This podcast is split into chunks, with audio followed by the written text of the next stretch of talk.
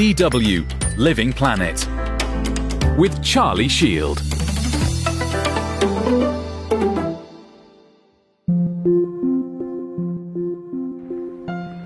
How do sperm whales express their cultural differences?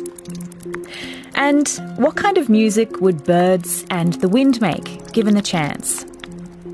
In today's episode, we're giving you a taste of these resident offerings.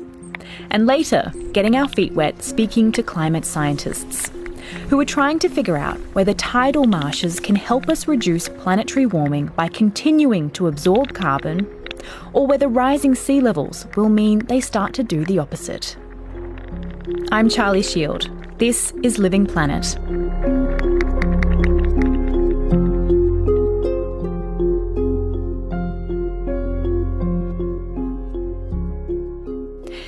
Whale strandings occur fairly regularly, yet no one really knows why, including scientists. But there are some theories, and many of them have to do with sound. Much like humans, whales are intensely social animals, and they're constantly talking to each other. Although, obviously, it sounds a bit different, but we'll have more on that later. But also, like humans, whales aren't all the same. There are dozens of species, and within each species, hundreds of different groups and cultures, each with unique ways of communicating. To understand more about how whales end up all stranding together, we need to understand whales speak a bit better. So I called up a whale sound expert. My name is Taylor Hersh. I'm a postdoctoral researcher in the Comparative Bioacoustics Group, which is based at the Max Planck Institute for Psycholinguistics in the Netherlands. Taylor Hersh is what's called a bioacoustician. She studies animal sounds, and her whale of choice is the sperm whale. She said that although frequent strandings in Tasmania may suggest there's something about the ocean there that's very tricky for whales to navigate, many scientists think mass strandings often have to do with breakdowns in communication. What can happen with animals like sperm whales or pilot whales, they communicate using echolocation or clicks. And when you get into more complicated, you know, as the ocean changes, there's more things that can either absorb their sounds or reflect their sounds, and it can just become more confusing to navigate. And then for both pilot whales and sperm whales, they're also extremely social. So as soon as one member of the group becomes confused or starts putting out distress calls, that can bring other members of the group in. And then you can start to have some of these mass stranding effects where it basically it becomes a wheel down a hill as more and more animals respond to the distress calls of their friends or family members. More and more animals actually find themselves getting stuck on beaches or in shallow water. Taylor has done a lot of research trying to decipher different whale talk. Apparently, whales make unique sounds based on their different cultures. Animal culture used to be almost a taboo phrase, but the evidence is growing and growing that animals really do have culture, that they structure their societies around cultural lines. The sperm whales, especially, you know, culture is a very pervasive aspect of their lives. As humans, we might think of our culture being tied to the food we like to eat or the music we like to dance to and of course, the language we speak. So, is that the same for animals? If you think about culture in its broadest sense, you can kind of distill it down to this idea of culture being the way we do things. What we often look for is among animals of the same species, distinct subgroups that have their own way of doing something. So, whether that is foraging or communicating or moving or socializing, it's a way of living life that you learn from those around you. Taylor and 26 other scientists published research identifying different sperm whale cultures based on their special dialects and accents. Scientists call these sperm whale dialects codas. They're the unique patterns of clicking sounds the whales make. The entire sperm whale communication system is based on clicks, and codas are kind of one way of packaging clicks. So you can think of them as just patterns. You know, in some parts of the world, the whales really might like to make a coda that goes click, click, click, click, click. So it's different rhythmic patterns to the clicks that the whales are producing, and those differ by sperm whale cultural group. Taylor sent me some of the sperm whale coda recordings, and we took a listen together, starting with a group called the 4 Plus Clan.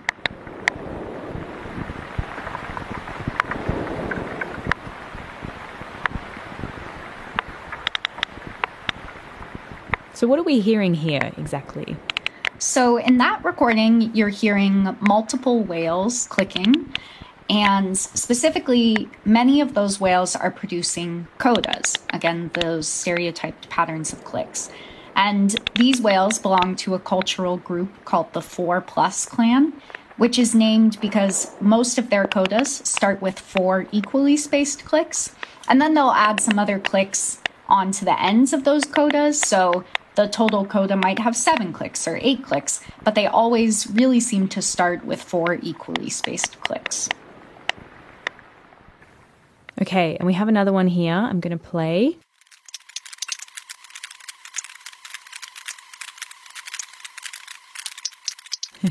so I have here the palindrome clan. Yes. So in that recording, you not only have whales echolocating in the background, which is just kind of the popcorny underlying sounds. But you also have boat noise, which is that sort of whirring engine noise. And then you have whales once again producing codas. And the whales in this recording are from a different cultural group. They're from what we call the palindrome clan. And they're named because their codas, the pattern of clicks is often like words that are palindromes. So, for example, race car is a palindrome because it's spelled the same way forwards and backwards. So, a lot of the codas in that recording followed a two plus two pattern. So, it went click, click, pause, click, click. And if you reversed that, it would sound the same. It would sound click, click, pause, click, click. Okay, and we have then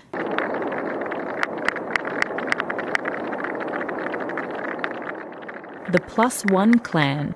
Mm-hmm. It seems that there are quite a few sounds in this particular recording. Yes. Again, it's a, it's another busy one. So everything that sounds kind of like popcorn in the background is other whales echolocating. So those whales are foraging. But you also heard more codas. In this case, the plus one clan is named so because they make codas very similar to the regular clan with equally spaced clicks, except they always leave an extended pause before the final click. But in that file, you can also hear a creak, which sounds pretty much like a creaky door opening. And that usually happens when a sperm whale, while they're foraging, they're actually honing in on their prey and they're about to try to catch it. So it sounds like. And then usually there's a moment of silence after that happens when hopefully the whale has caught whatever it's trying to eat and is starting to swallow it. And do we know anything else about the culture of these different whale clans, these sperm whale clans? So they make these different sounds. Do we know what they're saying to each other? Are they checking in? Are they getting excited about something? How far is the research along in that sense? Well, one thing we know for sure is that codas are produced in social situations. So you'll never have just one whale off on its own make these sounds.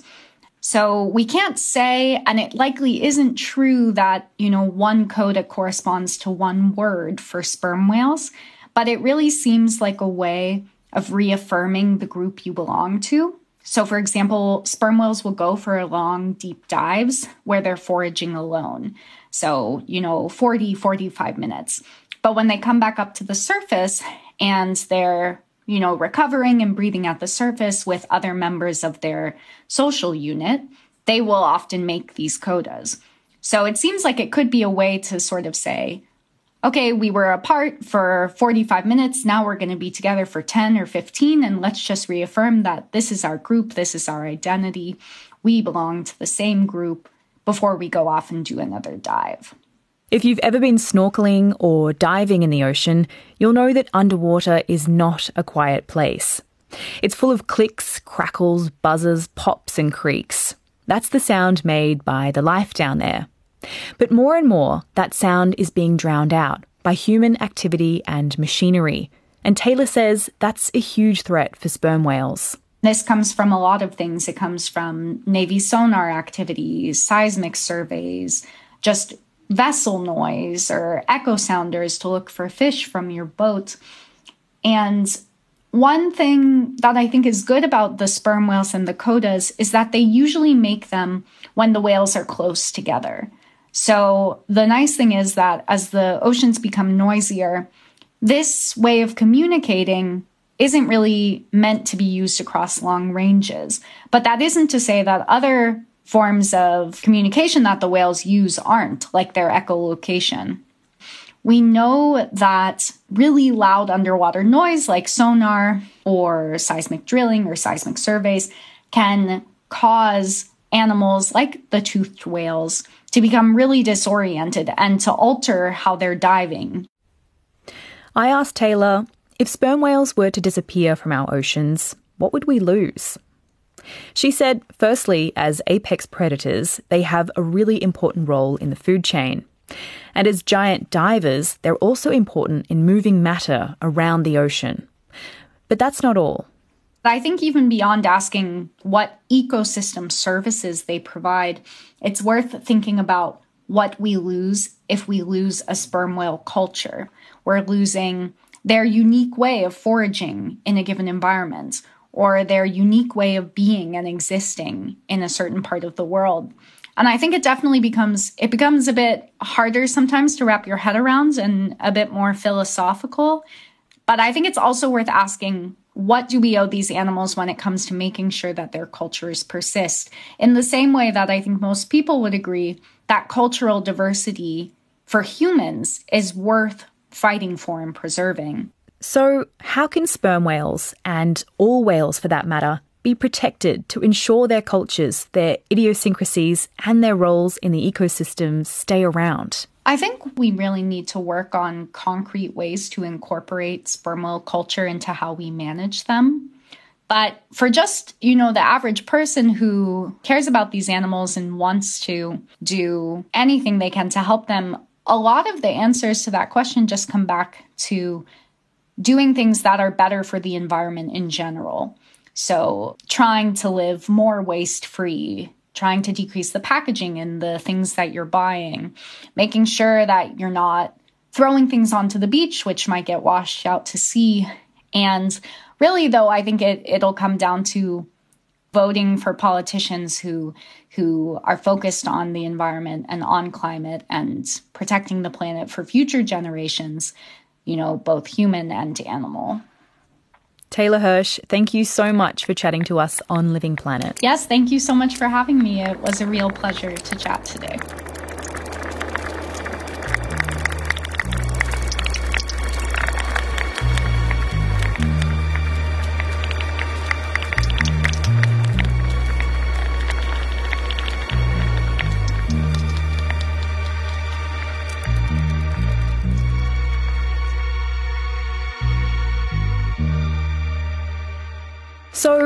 Animals may talk and sing and make myriad other sounds to find food and make sense of their surroundings. But can they make music using musical instruments? And if so, does it sound any good? If you've asked yourself these questions before, well, you found yourself in the right place at the right time. Because Aussie musician and sound enthusiast Graham Leake, who now lives in Balfron in Scotland, set out to solve this very puzzle. And it turns out that others were interested too. Because with grants from public art bodies, Leake recorded the music made by wild birds and the environment on specially made instruments to create a new work for your ears. It's called Eco Opera. Reporter Richard Baines had a chat to him and brings us this soothing soundscape. First instrument we've got here is what I call a sonic tube. It's a length of Perspex tubing, nearly three metres long, with a microphone inside it. It's listening to the environment and mixing the sound of the tube with the sound of the environment to sort of create a drone. If I moved my voice down here, close to the end of the tube, you'll hear what my voice sounds like when it's being recorded via the tube. Uh, now we come over to the fence, a run of about 50 metres of fence wire uninterrupted with quite a lot of tension on it. And on the end post, there's a contact microphone rigged. And here's the sound of the wire. This bird feeder is a tree stump and it's got some perches for the birds to land on, but it's also got some wires stretched over those perches. And there's a contact microphone in the base, so anywhere that I tap on the feeder, it makes that sound. The stringed perches sound like this.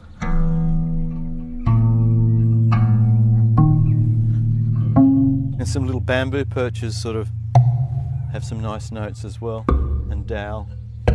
And down on the ground is a zither. It's just a board, six strings stretched across it, and once again a contact microphone. We spread seed over this, and when the birds peck on it, we get this kind of sound. Eco Opera came out of lockdown. It was when we were all planning to do other things, and suddenly we had to stay home. We've had a bird feeder outside our window for many years, and I've often watched it and thought there must be some very interesting music coming out of there. And it began by miking up our existing table and then starting to make more specialised tables with more musical possibilities. It started out just with me doing this, and then I played it to some colleagues in Australia, and they said, Why don't we do an international episode? We came up with the idea of recording simultaneously and so we've recreated the instruments of Eco Opera, and um, they are in Melbourne. We've now recorded two episodes. We applied for equal funding in Australia via the Australia Council for the Arts and with Creative Scotland, and we were successful in both applications.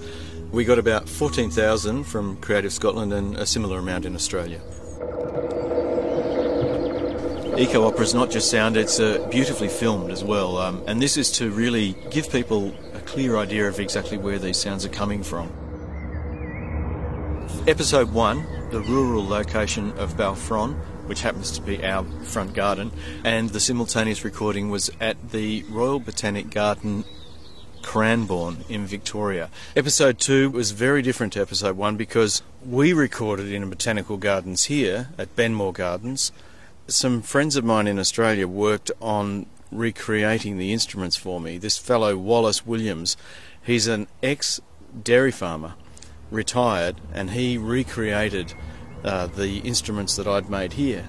He took that table idea and he expanded on it and he put a whole bunch of long metal tubes and put wooden discs on top and they each had a sort of a resonance. It was a beautiful instrument.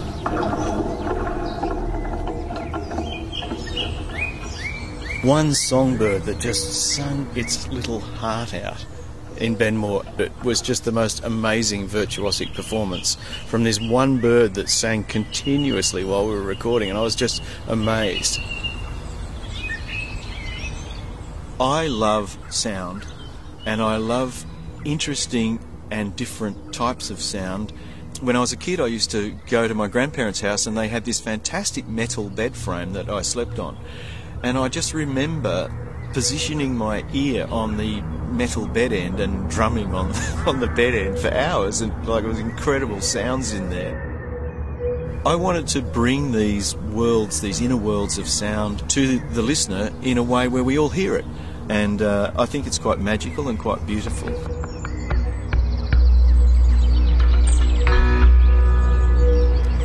We recorded for two hours straight, and we don't edit the timeline at all. We put those two hours together. We obviously switch between shots and we mix the audio, but there's no shift. This is what happened in Australia and at the same time as what happened in Scotland. The reaction to the piece has been really good. I've had some wonderful feedback from people who are quite deeply moved by it, uh, which has been lovely. It's a global love song.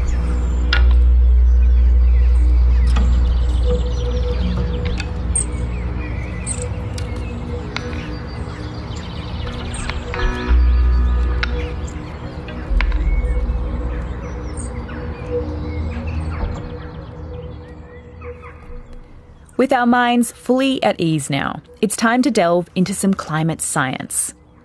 You might not have spent much time in or thinking about tidal salt marshes, But these unique coastal ecosystems are under great threat from the rapidly warming atmosphere and rising sea levels. These are salty wetlands.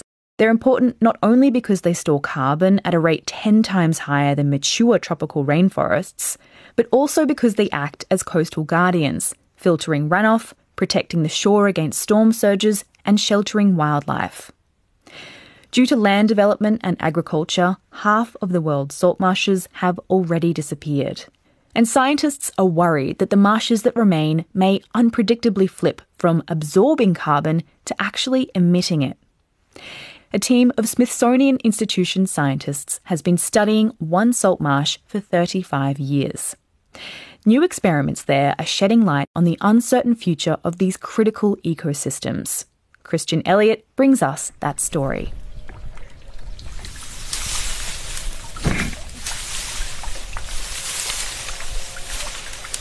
Seeing the Global Change Research wetland for the first time is like stepping into another world. Boardwalks crisscross the vast expanse of waving sedges, winding through decades of science history past a dozen experiments. Plastic octagonal chambers cover sections of the marsh like igloos, pumped full of carbon dioxide. Motors hum, chambers open and shut on their own, measuring methane emissions all this infrastructure is constantly simulating possible climate conditions decades into the future to learn how marshes will respond to climate change. We turned on all the experiments and now all the uh, pumps are running. It's the first day of May, and the marsh is coming to life. Bits of green push up through last fall's detritus. Field scientists and technicians from the Smithsonian Environmental Research Center are all around, hauling plastic panels for grass chambers, and tuning up CO2 pumps. This is a very well studied marsh. There like really aren't any other marshes in the world that have nearly this, this much infrastructure. We the goal was to be able to extrapolate from this to other ecosystems. That's Genevieve Noyce, a primary investigator at the Global Change Research Wetland, or GCREW. Today she's here to do a routine methane measurement on one experiment. All the experiments being conducted here are to answer one big question how are salt marshes affecting our atmosphere as the climate changes? Here in Maryland, along the Chesapeake Bay, salt marshes are rare. In the early 1900s, farmers started filling tons of them in for agriculture. Now, environmentalists are pushing to convert those fields back to tidal marshes as a climate change solution. The National Park Service is already restoring farmland to salt marsh in Cape Cod, and scientists want to know if that's a good idea. So by doing that, we can really reduce the carbon footprint of, of these post-agricultural systems. To do that, we need to know how much methane is being emitted, and we need to be able to predict the amount of methane that's coming out of it now and in the future. That's Alia Al Haj, a postdoc working for Genevieve. She's setting up a new experiment looking at what happens when marshes are not only heated, but also flooded by rising sea levels. Her findings will help legislators calculate the monetary value of marshes to establish carbon credits for restorations. But those grand ambitions start modestly in a small white room at the research center. Alia heaves this giant ball of muddy roots from a cart into an industrial sink. It looks like a big slice of marsh plopped into a pristine, for the moment, white sink. She rolls up her sleeves. To understand a marsh, you have to understand its plants. This part is not very glamorous. It involves lugging a lot of dirty water around. It's like brute, brute lady strength, you know? like, Just ripping these out of the marsh. So you can see like how many roots there really are. Like this mass is all roots. So that's what's building up these marshes every year. They're putting out new roots. Those roots are those roots and rhizomes die eventually. They're forming this peat mass underneath. And then new plants are growing on top of that peat mass. And the marsh gains elevation because of that. Marsh plants spend some time out of the water as the tide ebbs and flows. But with rising sea levels, about a centimeter a year here in coastal Maryland, the marsh just isn't building itself up fast enough to keep up. Inundate a marsh too much, and the plants die. So, how will flooding from sea level rise affect marsh greenhouse gas emissions? That's Alia's big question. As Alia yanks at the roots, a sulfury smell starts to fill the sediment rinsing room. These systems often smell funky because they have a lot of hydrogen sulfide. And so hydrogen sulfide smells like rotten eggs. Certain microbes in salt marsh soil can eat up the sulfates that occur naturally in seawater and emit hydrogen sulfide gas. That funky smell actually means less methane is being produced. Underground, sulfate consuming microbes are outcompeting other microbes that produce the greenhouse gas methane. Freshwater marshes, in contrast, don't have sulfate, so methane producing microbes have free rein to emit. This microscopic battle raging underground has ecosystem and even global effects. Depending on who wins, who gets to decompose the roots and rhizomes, these tiny microbe battles can change the makeup of our atmosphere. It's a micro war with very macro effects. Once her sedges are separated and cleaned, Alia's experiment actually gets underway. She's building what's called a marsh organ. It consists of a series of plants in pipes at different levels placed in the marsh to simulate different degrees of sea level rise. To simulate warming, the pots have heating elements with a thermistor that maintains a constant temperature of 6 degrees Celsius above the ambient air. A few organs will be at a freshwater marsh site, and a few will reside here. Science becomes carpentry. Yeah. So something good about science that you can touch. a few months of waiting and measuring later, and the results are in. Plants at lower elevations in Alia's marsh organs, once flooded by seawater, definitely produce more methane. That's because when marsh soil is exposed to air during low tides, methane producing microbes don't emit as much of the greenhouse gas because they don't tolerate oxygen well. The more time a marsh spends underwater, the more time methane producing microbes have to consume soil carbon and emit methane. So, what's the takeaway? A warmer, wetter salt marsh is still a carbon sink, just not as good of one. As climate change progresses, salt marshes won't be able to offset as much carbon as they do now. Still, Alia found warmer, flooded salt marshes produce 50 times less methane than comparable freshwater marshes, which are themselves still carbon sinks. And there's some evidence that salt marshes could migrate with changing coastlines into forests as sea levels rise. Where the marshes are could shift instead of them just going away. That all means that letting the tide back into farm fields, restoring salt marshes, is still a very good idea. Yeah, we're still learning a lot, a lot about a, a lot about like what microbes are capable of because we often underestimate them. It goes to show, even when you look at our changing planet at the grandest scale, you can't overlook the tiniest players. For DW, I'm Christian Elliott in Edgewater, Maryland.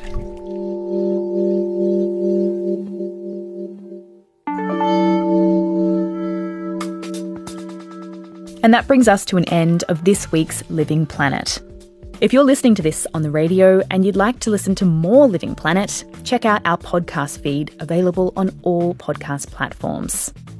Thanks to our studio team for this episode, Michael Springer and Wiebke Tegtmeier, and to Elliot Douglas for help with production. And thank you for listening. I'm Charlie Shield. We'll be back next week with more environment stories from around the globe.